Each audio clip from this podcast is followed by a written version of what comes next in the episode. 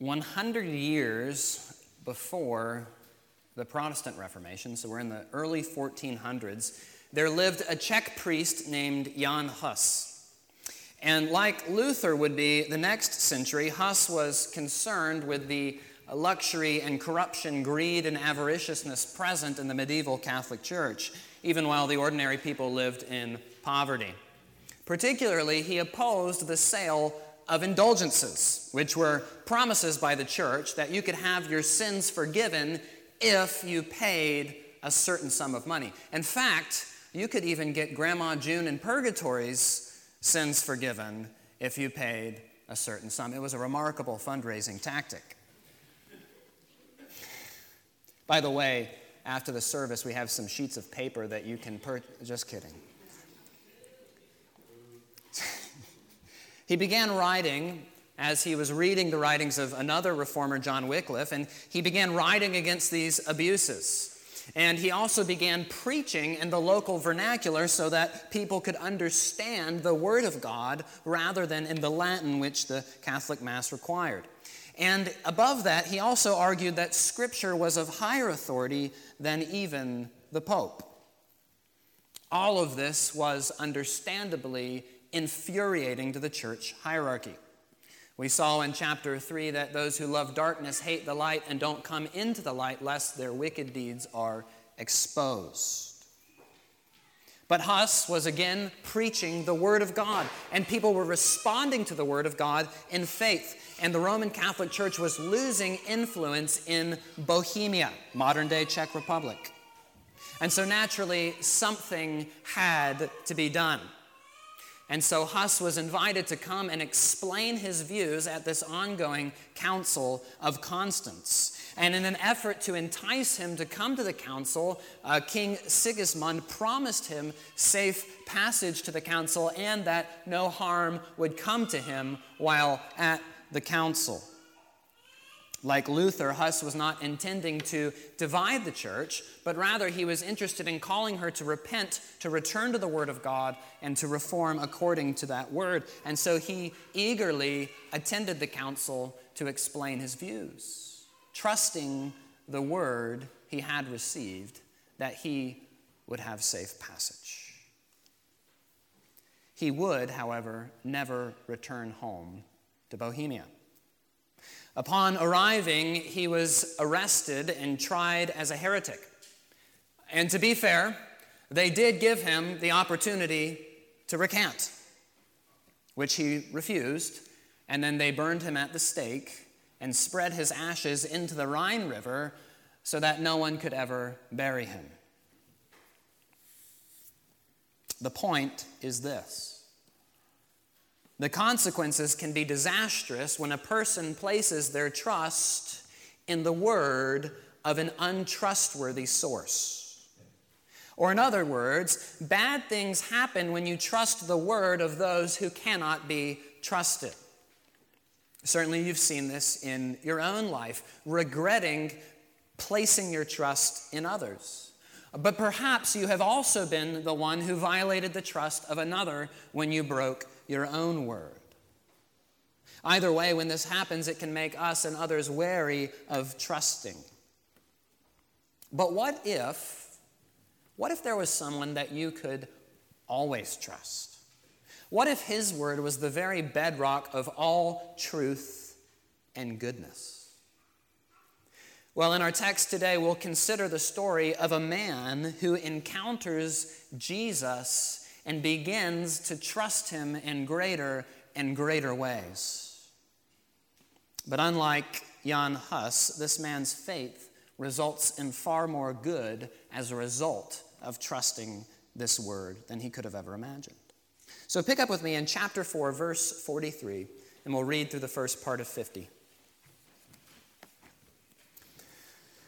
After two days, he departed for Galilee for Jesus himself testified that a prophet has no honor in his own hometown. So when he came to Galilee, the Galileans welcomed him, having seen all that he had done in Jerusalem at the feast, for they too had gone to the feast. So he came again to Cana in Galilee, where he had made the water wine. And at Capernaum there was an official whose son was ill. When this man heard that Jesus had come from Judea to Galilee, he went to him and he asked him to come down and heal his son, for he was at the point of death. Jesus said to him, Unless you all see signs and wonders, you all will not believe. The official said to him, Sir, come down before my child dies. Jesus said to him, Go, your son will live. Let's pray. Our Heavenly Father, this morning we come to you and we ask that you would humble us before your holy and precious word. Lord, we pray that you would grant our hearts ears to hear and eyes to receive all that you would teach us today. We pray that we would leave today further enlightened to your truth with a greater knowledge of who you are and that we would know you better. We pray that we would glorify you not just with our tongue, but with our actions as a result of focusing on you and your word. Help us to trust that word this morning and help me to preach that word by your Spirit. It's in Jesus' name I pray. Amen. Well, our first point this morning is a promise which demands a response, or rather, a promise offered. Uh, you recall we left last week and Jesus had spent an extra two days with the Samaritans those people who had previously uh, rejected God, whose ancestors had despised his covenant and so turned their back on God, and they were living in darkness and sin. But Jesus was merciful. He stayed and he taught them about himself for two whole days. And they came to faith in him in droves in a way that wasn't happening even among his own people, the Jews. But then we see this little parenthetical comment here, and it says that Jesus mentioned the prophet has no honor in his own hometown. Well, in the other Gospels, he'll say something similar, and he's referring to Nazareth, where he was raised. And it's because when Jesus goes to Nazareth, he is rejected in Nazareth. But here I think he's more broadly applying the word, which can also be translated as homeland, and I think he's applying that to Galilee. And why do I think that? Because, well, he's not in Nazareth. And so, while we'll see a bit of enthusiasm for Jesus in Galilee and even in Judea, uh, we remember what he said in chapter 2, right? That many believed in him because of the signs that he was performing in Jerusalem. And yet, Jesus did not entrust himself to those people because he knew what was in every person. It was a surface level faith. It was a spurious faith. It was a faith that was interested in the signs and not the sign giver. And so we see here in verse 45 hints of that same spurious faith. How do we see that? When he came to Galilee, the Galileans welcomed him. Why? Having seen, or even because they saw, all that he had done in Jerusalem at the feast, for they too had been at the feast. Repeatedly, we see in the Gospels that those who see him perform signs express some kind of faith. But when he begins to explain the spiritual significance of those signs and what it means to follow him, they lose interest and fall away.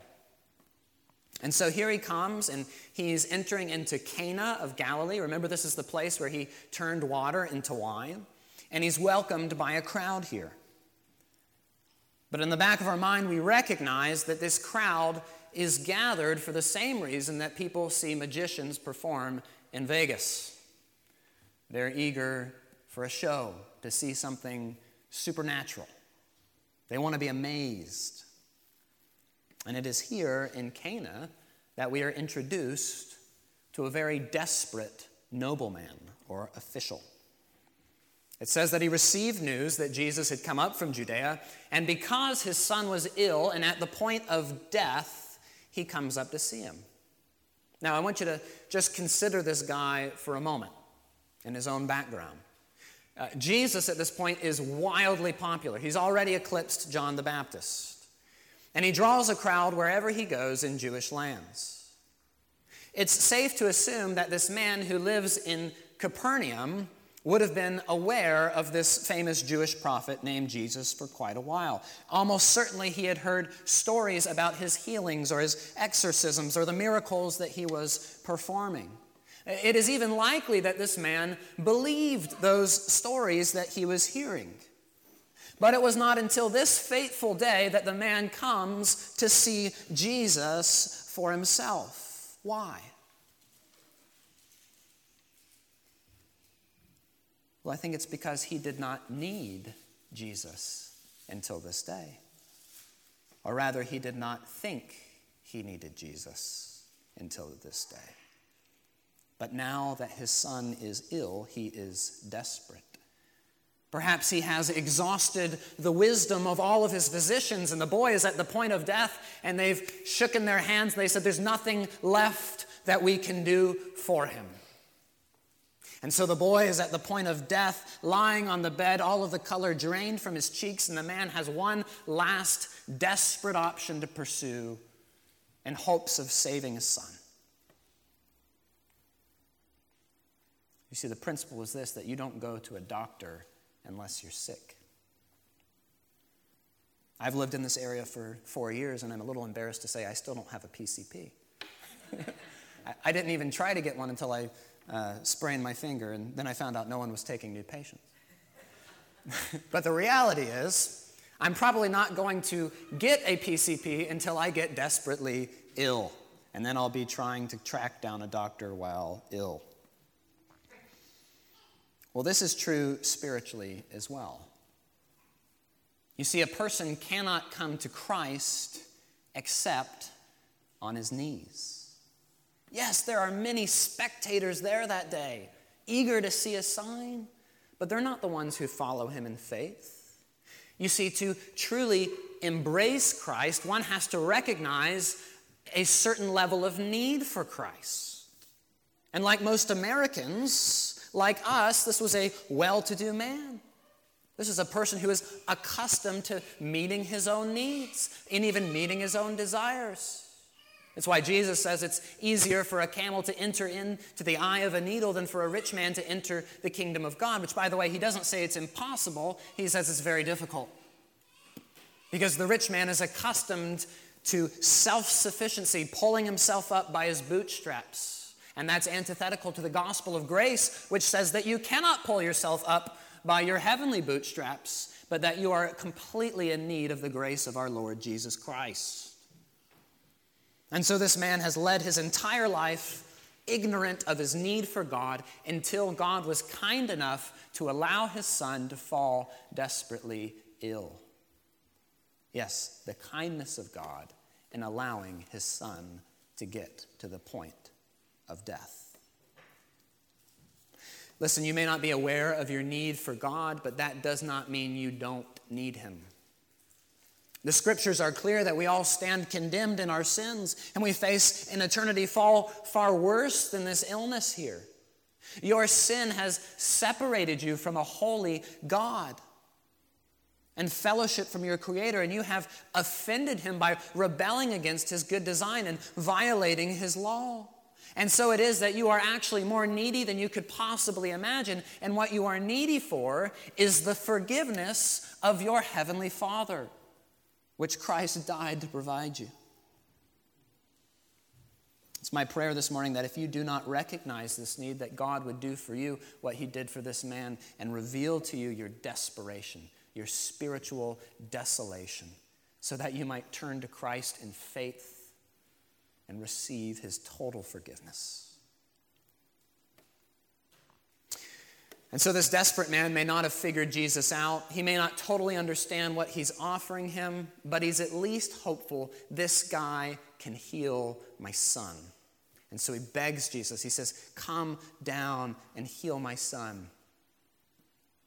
And then, as Jesus is wont to do, he provides a surprising rebuke to this honest and humble request.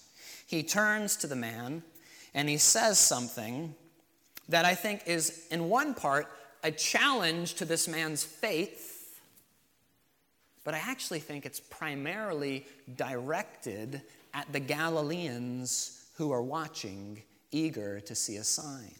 What does he say? Verse 48 Unless you all, it's plural, see signs and wonders, you all will not believe. You see, uh, down south, we're more advanced with our English, and we use an anathematized word y'all, which I wouldn't dare use here from the pulpit. But that's what Jesus is saying here. Unless y'all see signs and wonders, y'all will not believe. You see, the, the crowd here is gathered, they're excited for a sign. But as we pointed out, Jesus is not interested in the, in the faith that's dependent upon signs. These people are obsessed with the miraculous to the expense of the one who performs the signs. The Son of God stands there before him, and they're looking for little tricks. No, Jesus values the faith which hears the word of God and trusts it. Just think about all of those Samaritans that we looked at the past two weeks. They came to him because of the testimony of that woman. Look back at verse 41 with me. Let's, let's consider why did these Samaritans believe? Verse 41 And many more believed because of his signs? No, because of his word. And they said to the woman, It's no longer because of what you said that we believe, for we've heard ourselves, and we know that this is indeed the Savior of the world.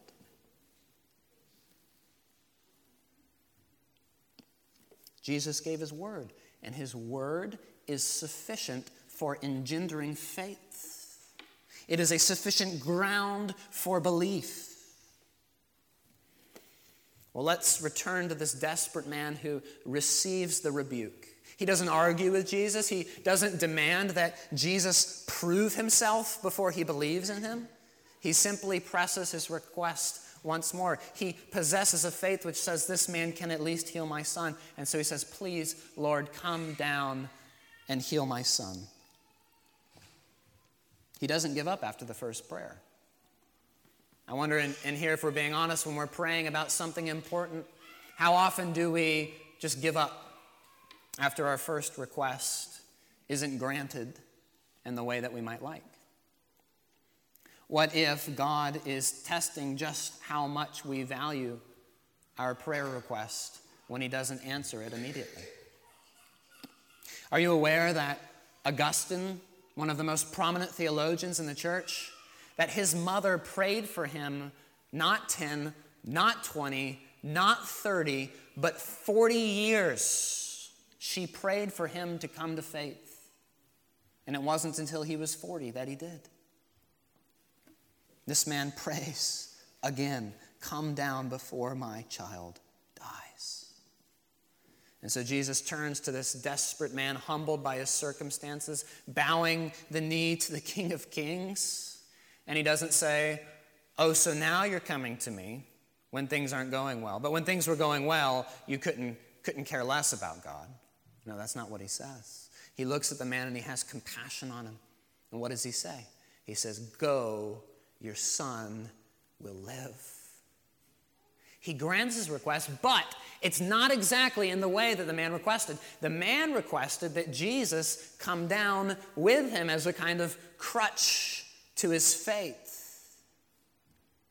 But Jesus is requiring a step of faith on the part of this man. He refuses to go. The command is go, and the implication is that this man must go in total faith that Jesus has done as he promised. And so it is that we see the nature of faith at work. God made a promise to this man, and sure, this man has heard wonderful things about Jesus. This man sees this huge crowd here gathered. He has good reasons for believing Jesus, but he has verified none of it for himself. He hasn't seen Jesus perform a single miracle. If he's looking for evidence, he's not getting any. All that he has to go on in this moment is the word of Christ. Go, your son will live. Well, so it is with everyone who would become a follower of Jesus Christ. Sure, there are great reasons for believing. There are 2,000 years of public Christian witness to Christ, the blood of the martyrs who followed him to their graves.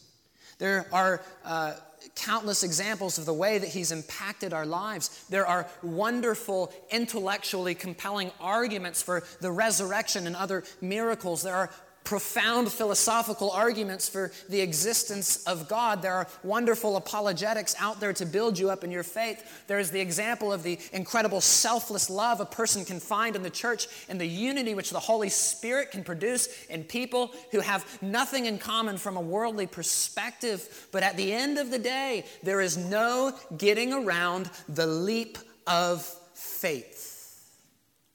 The best that all of these evidences can do for you is to convince you that Christianity is plausible.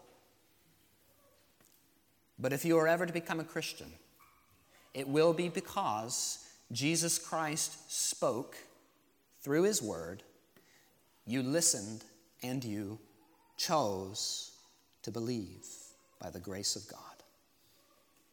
Listen, this morning I pray that if He hasn't already, God would reveal your desperation to you, that you are dead in your sins and the penalty for your sin is eternal death, that you are not neutral, that you are not basically good, but that you are under God's judgment. And yet God sent Christ to die for His enemies. That's for us. And He rose again from the grave and He ascended into heaven and He rules over all things. And here is the promise of God to you. Here is the word of Christ that if you believe in Him, He will totally forgive you of all that you have done. He will make you righteous. He will make you a child of God and an heir to His everlasting kingdom.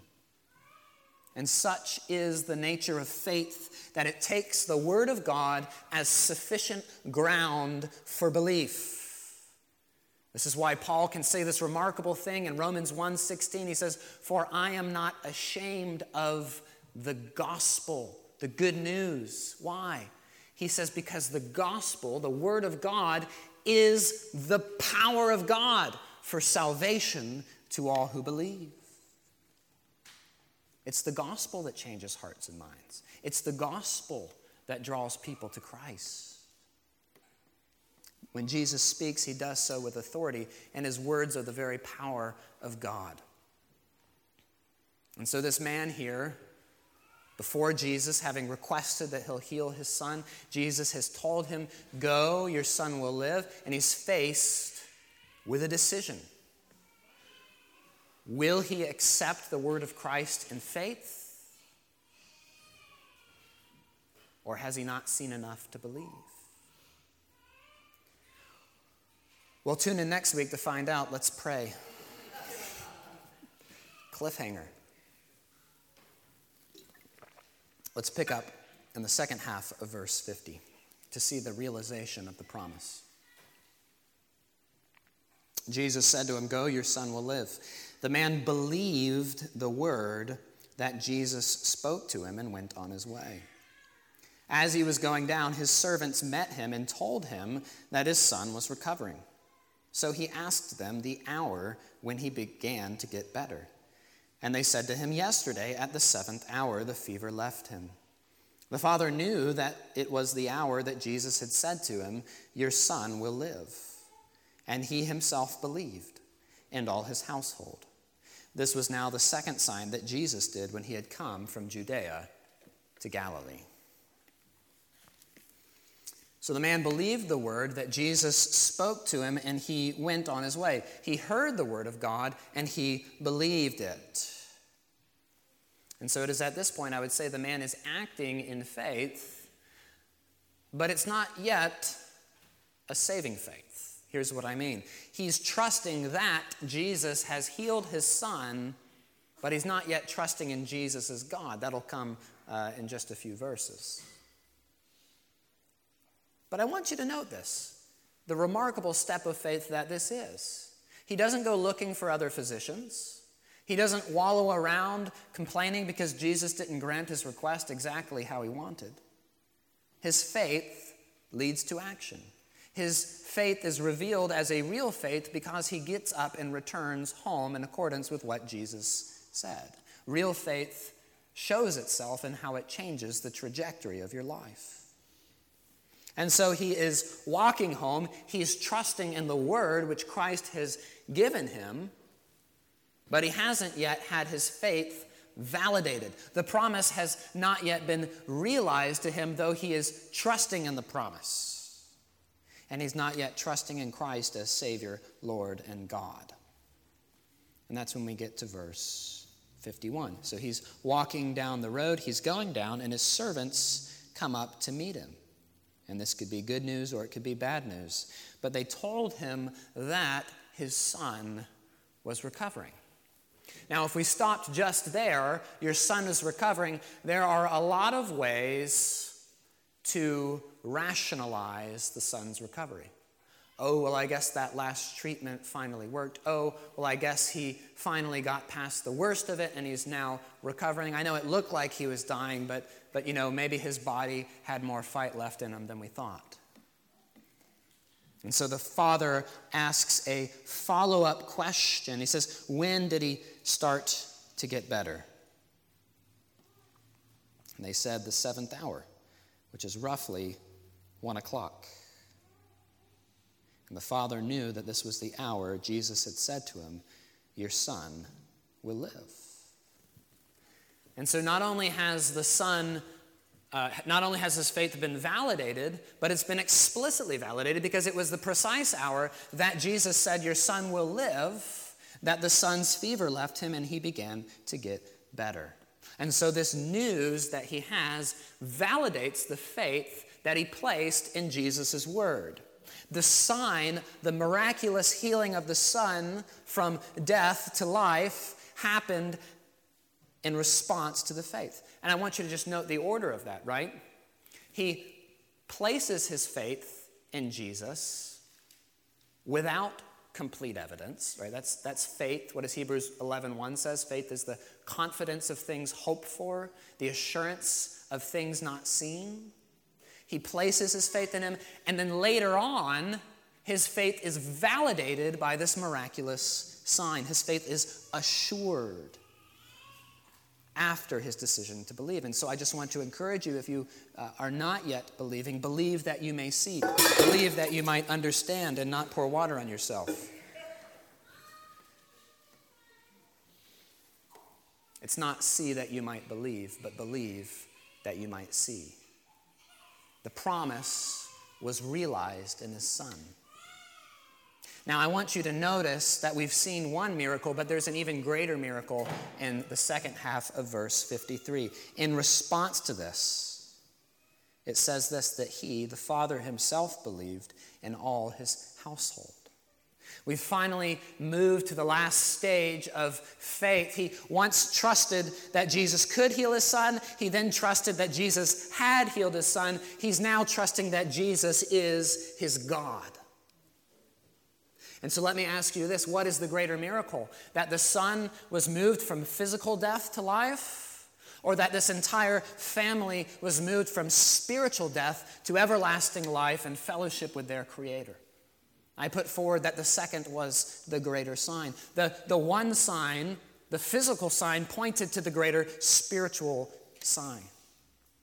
It says that he and his whole household believed. Now, as Baptists, I just want to point out, we are quick to point out that it says he and his household believed. It doesn't say that the father believed on behalf of his household.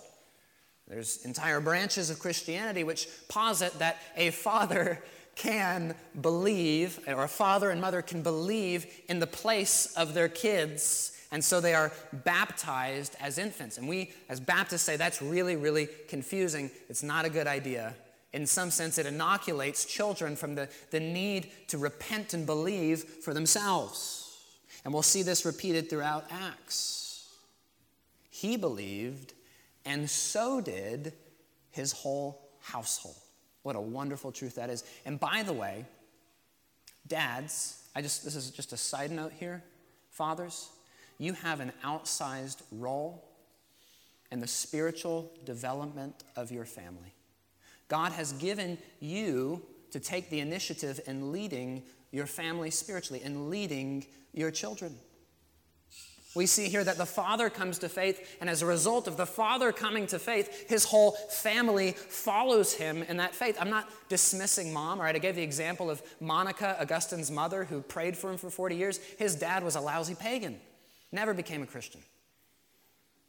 But, dads, God has given you the opportunity to pour into your kids. And I, I don't mean to passively sit in the pew quarterly. I mean to pour into your kids, to read the word with them, to talk about the word with them, to serve with them, serve alongside them at the church, to, to model repentance and faith to them. When you sin, you, ad, you admit it. When they sin, you call them to repentance. You are the one to take the initiative. And so lead your family to the one who can save them. And by the way, dads, the best way to reach dads is with dads. So let's team up and let's see some other folks in Medfield and the surrounding regions. Let's invite them to come and know their Savior. Well, in verse 54, we wrap up our text. It says, This was now the second sign that Jesus did when he had come from Judea to Galilee. Or, in other words, this is the second sign that Jesus did in Galilee. The first one was in Cana, the same town. It begins, the section begins in Cana and it ends in Cana. Begins at a wedding, turning water to wine. It ends in Cana and in Capernaum, where he brings a son from death to life. And here we saw that Jesus performs a miracle in bringing life to this young boy, but he performs the sign I just want you to remember this one more time. He performs the sign for someone who believed his word and then had his word, his faith rather, validated through the sign. But who didn't receive the sign? The crowd in Cana, the crowd of Galileans that had gathered to witness the miraculous because they were more interested in signs than the sign giver. Jesus performed the sign at a distance 25 miles away in Capernaum as a reward to the faith of this man. What is greater, the one who gives the sign or the sign itself? I'd argue it's the one who commands reality. And it's also a helpful reminder to us that we cannot force God to do anything. These people gathered expecting that they could get Jesus to perform. Herod, upon the crucifixion, was eager to see Jesus. He wanted him to perform a sign, but Jesus was silent before his accusers. I'll close with an application. Brothers and sisters, those of you in Christ, each one of us lives metaphorically speaking, on the road between Cana and Capernaum. We've chosen to take Christ at his word we have good reasons for doing so. We celebrate his death and his resurrection. We relish the promises that he has made to us, his people, that he'll never leave nor forsake us, that we are his, that no one can snatch us from his hands, and that though we are sinners and though we would rightly be condemned, that there is now no condemnation for those who are in Christ Jesus. That though this world with devils filled should threaten to undo us, we will not fear, for God hath willed his truth to triumph through us. The prince of darkness grim, we tremble not for him, nor for any earthly power. Dear friends, we live in between the sacrifice which bought our redemption and the second coming in which God will vindicate his people and evil will be eradicated. And so, like the man walking from Cana to Capernaum, we walk trusting in the promises before they have been fully realized for us. But until that day when our faith is turned to sight, we rest in the promises of God and we trust in the promises of God because we know He will validate our faith. He will vindicate His people and He will fulfill His promises to us. And on this road, we are called to obey Christ. Always. Even when it's costly. Even when there is an entire month dedicated to prideful rebellion against God. and your corporation wants you to bow the knee to the rainbow idol. We have faith in the one who can raise the dead. That if I refuse to bow the knee, if I am willing to speak the truth in love, in love, that God can take care of me, that God is at work for my good. That even if I suffer for doing good and speaking the truth in love, God is in control of all things. I've trusted in His word. I trust in His promises that have yet to be fulfilled. And that's good enough for me. Jan Hus shouldn't have trusted in the word of that king who promised him safe passage. But you see, even after he did trust that word, Huss still could have chosen to save his own skin. It would have been really easy. All he had to do was say, Yes, I recant. The Bible is silly. The Pope is the best.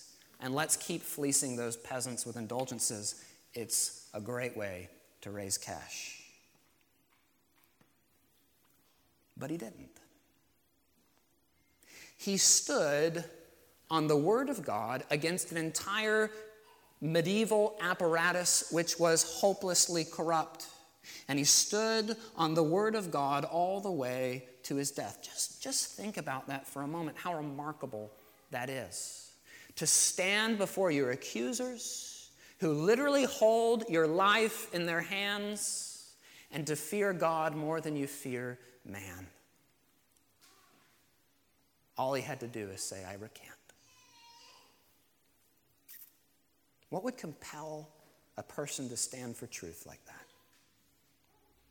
Well, he had learned throughout his life to trust the word of Christ. And he knew that the body they may kill, God's truth abideth still. His kingdom is forever. These kingdoms are temporary. His life was hidden with Christ in God. And so it was, a hundred years later, at the height of the Protestant Reformation, that Luther, who also opposed many of the same things which Huss did, could and who himself also suffered greatly for the cause of Christ, he could say this, and I quote He says, As I opposed indulgences and all the papists, but never with force. I simply taught, preached, and wrote God's word. Otherwise, I did nothing. This is a good part. And while I slept or drank Wittenberg beer with my friends Phillips and Amsdorf, the word so greatly weakened the papacy that no prince or emperor ever inflicted such losses upon it. I did nothing, the word did everything. Dear friends, the word does everything. The word is trustworthy. The gospel needs no gallows, the church needs no stakes, because Christ has built his church upon the truth of his word, and his word is always trustworthy, and his promises are always sure to be realized. And you can put your hope and your trust in the word of Jesus Christ.